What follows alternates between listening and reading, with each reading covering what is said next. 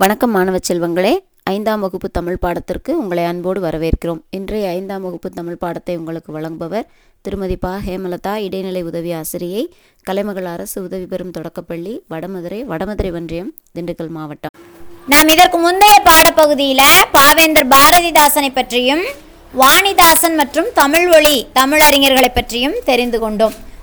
இன்றைய பாடப்பகுதியில் நாம் அடுத்ததாக ஒரு முக்கியமான தமிழறிஞரை பற்றி தெரிந்து கொள்ளப் போகிறோம்.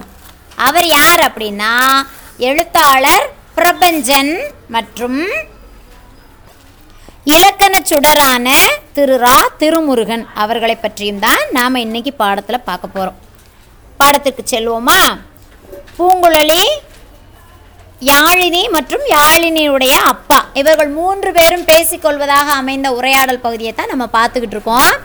இப்போ பூங்குழலி யாழினியுடைய அப்பாவிடம் மறுபடியும் கேட்குறா மாமா இலக்கியங்களை படைத்தவர்களை பற்றி நாம் இதுவரைக்கும் பார்த்தோம். இலக்கண நூல் எழுதிய சான்றோர்களும் புதுவையில் இருந்தாங்களா? அப்படின்னு கேட்குறா. அப்போ அப்பா சொல்கிறார் ஓ இருந்தார்களே. தமிழில் பிழை இல்லாமல் எழுதுவது பற்றிய நூல்களை எழுதியவர் தான் இலக்கண சுடரான ரா. திருமுருகன் என்பவர். இவர் தனி தமிழ் பற்றால் அதாவது தமிழ் மொழியின் மேல் இருந்த பற்றின் காரணமாக சுப்பிரமணியன் என்ற தன்னுடைய பெயரை திருமுருகன் அப்படின்னு மாற்றி வச்சுக்கிட்டாரு.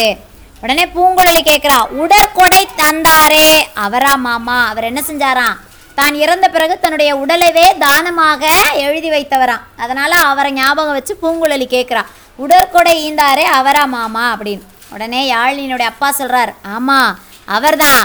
நூறு சொல்வது எழுதுதல் பதினேழு தமிழ் பாட நூல்கள் ஆய்வு நூல்கள் வரலாற்று நூல்கள் பாவலர் பண்ணை என் தமிழ் இயக்கம் இது மாதிரியான பல்வேறு நூல்களை எல்லாம் இந்த திருமுருகன் இயக்கியுள்ளார் எழுதியுள்ளார்.